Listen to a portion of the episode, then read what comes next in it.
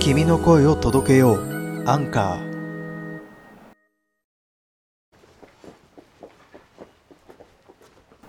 西暦2022年3月26日。今日は珍しく和食を食べてきました、まあ、うなぎを食べに行ったんですけど仕事柄洋食を食べることが多いので気分的にも新鮮でしたし結構いい老舗に行ったので食事だけじゃなくて建物の歴史も楽しみながら食べてきました。いやー久々に食べると美味しいっすね。うんもう一回行きたいな。ちょっと頑張って行けるようにしよう。なんか3ヶ月に1回ぐらいあのご褒美に行きたいですね。うんごちそうさまでした。それ以外だとそうですね。今週は仕事が非常に忙しくてあの珍しくバタバタとしていました。まあおかげさまで仕事終わりのお酒が美味しいです。そして来週は楽しみにしていた大きな試飲会があります。どんなワインと出会えるのか楽しみです。では今週も行きましょう。司僕とワインと人生と。このポッドキャストは簡単に配信ができるアンカーの提供でお送りしております。今週は自分のコンテンツを持つということについてお話しします。今はこうしてポッドキャストで自分の考えなどを配信していますがベースになっているのは自分で作成したホームページの中で更新しているブログをもとに話す内容を音声用に編集しています。以前にもお話ししましたがサービスマンが定期的にブログを更新したりポッドキャストで配信している人はほんの一握り。多分あんまいないんでしょうね。僕ぐらいじゃないですか。こんなまめに自分で言いますけどやっているのは。まあ、ブログは始めて1年と半年ちょっと。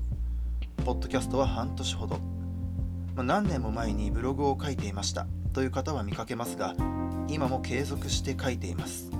発信していますという人はほとんど見かけないなと思っています。まあ、日々の営業が一番大事ですからね。おろそかになるくらいなら下手にブログなどは始めない方がいいわけです。それでも僕がこうして発信を続ける理由それは後々大きく差が出てくるという自分のコンテンツを持っているという将来の自分への先行投資のためです。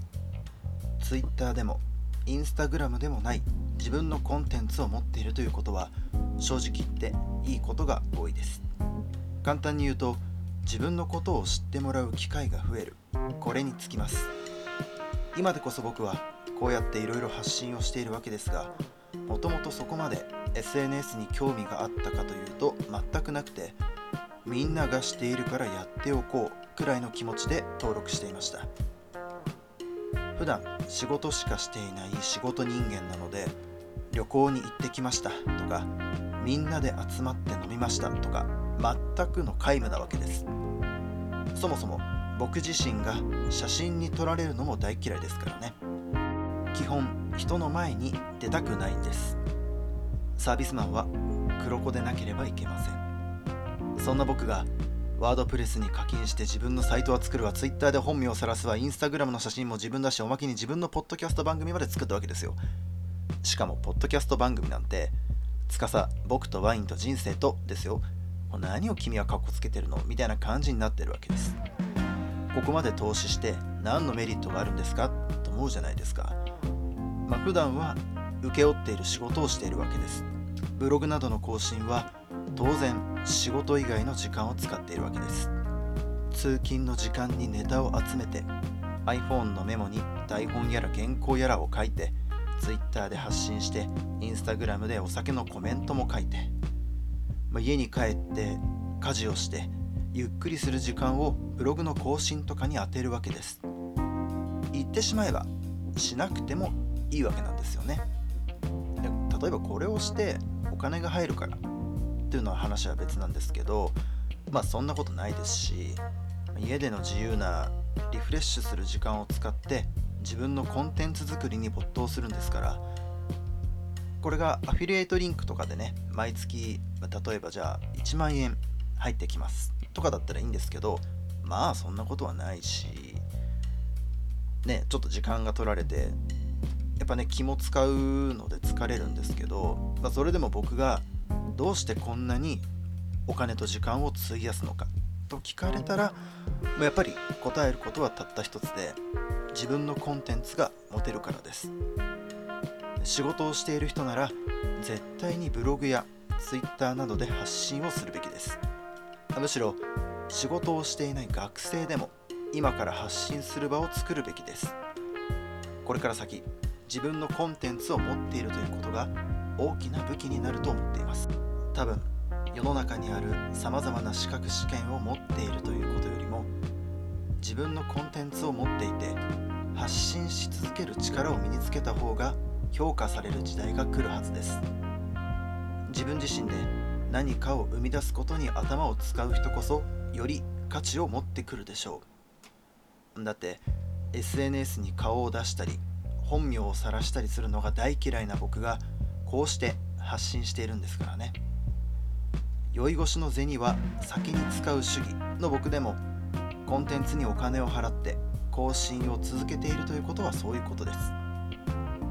思っている以上に自分のコンテンツを持つということが自分自身をブランドとして形作ることになるはずです。これから先いい意味でも悪い意味でも何者でもない人が大なり小なりの影響力を持つ時代です。皆さん自分のコンテンツを持ちましょう。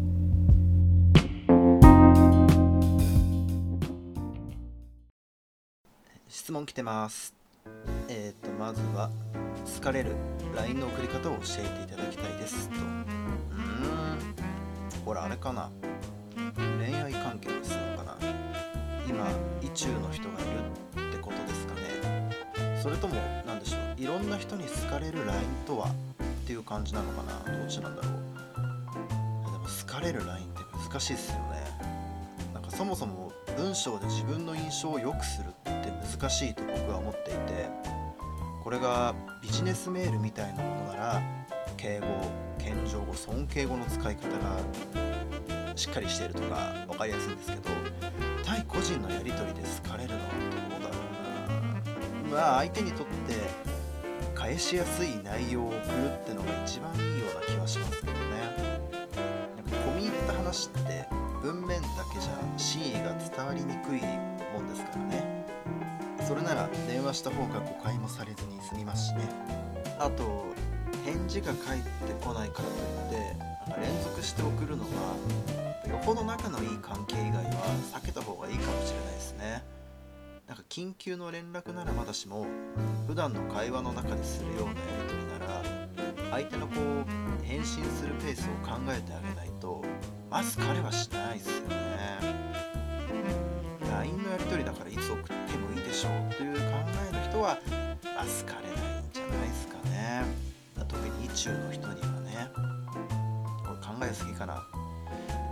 でもなんかそういう送り方送る時間とかもやっ考えてあげるといいような気がします。大丈夫かな？合ってるかな、まあ、さて次の質問いきましょう。2週間休みがあったら何をしたいですか？いやこれ考えられないですね。僕あの学生時代のバイトですら基本週5で働いてあの扶養を外れるくらい働いてたので親にめちゃめちゃ怒られたんですけど、からのワーカホリックな僕には2週間の休みって夢なかった夢ですね。というか2日休んだだけで結構干からびそうになりますからね。カピカピにちょっと考えられないな。強制的に休みをもらっても多分何かしら仕事探して働きますね。なんか昔使っていた日雇いのサイトとかで多分仕事探しますもんね。たいんですよね僕はね。まあ貧乏暇なしですからしょうがないですね。あとはそうだな。ブログ書いたり Twitter したり、まあ、結局仕事につながる何かを始めるんでしょうね。だからこの条件にお金に余裕があればとつくなら多分どこかど旅行にでも行くんでしょうけどきっとスマホでこう仕事のことやり取りしたりするんでしょうね。タルデトックスも多分できないな、例えばねこう旅行行ってご飯とか食べてあこういうペアリングを提案してみようとかあのご当地のお酒とかを探してそれを仕入れるつてを探したりとかね結局働いちゃうからダメですね、現実味が全くなくてわからないです、2週間の休みか。いやー考えられないな。ずっとお酒飲んでそう。まあこんな感じであの番組公式 Twitter では質問箱を置いています。お酒の質問から恋のお悩みまで何でも質問お待ちしております。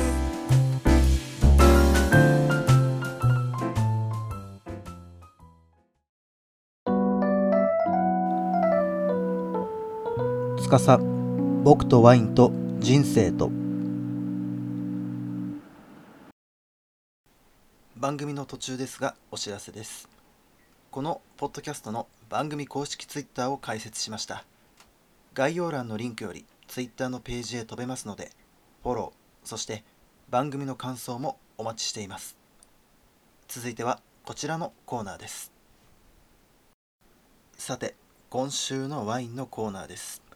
僕渡辺司が1週間のうちに飲んだワインの中からおすすめのワインを紹介するこのコーナー。今週はイタリアワインです。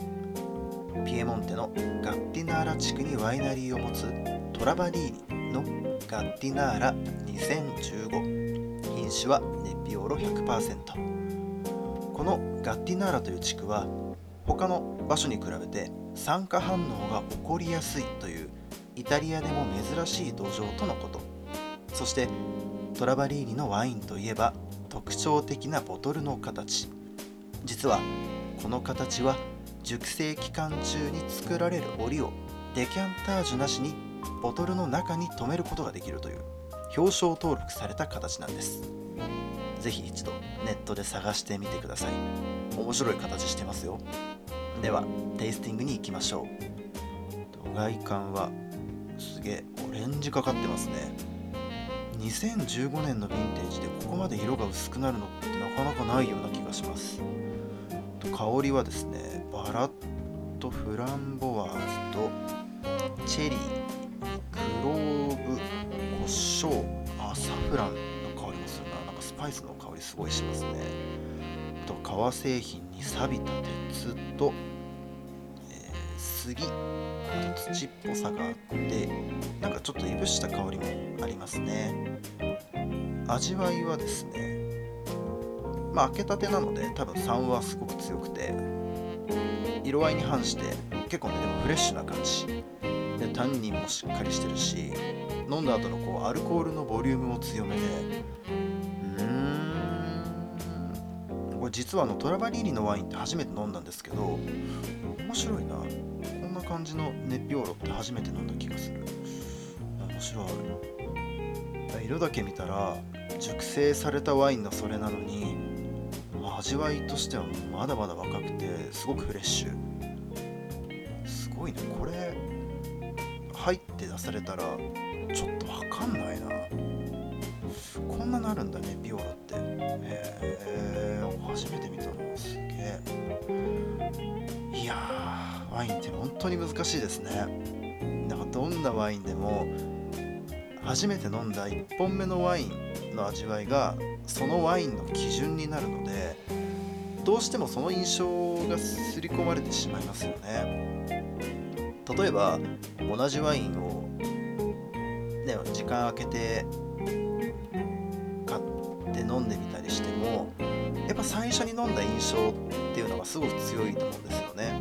もちろんあの人間と同じように同じワインってまず2本もないですし同じ状態で飲めることもまあほとんどないと思うのでうんこればっかりはやっぱりずっと勉強しててもわからないですし勉強すればするほど自分がワインのことを全然知らないんだなってなっちゃうので一生勉強なんですね。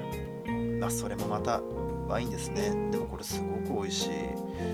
今回はあの 500ml のちょっとあの小さなサイズを買ってみたのでまたきっとねフルボトルとかマグナムボトルとか飲んだら多分印象変わると思うんですよね。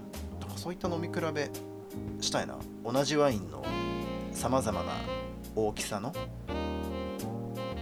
ワインの飲み比べなんかちょっとシャンパンとかやったら面白そうだな。ミニボトルとハーフとフルボトルとマグナムみたいな感じで、誰か企画してくんないかな。なんかやりたいな、えちょっとなんか考えよう。ではまた来週。お楽しみに。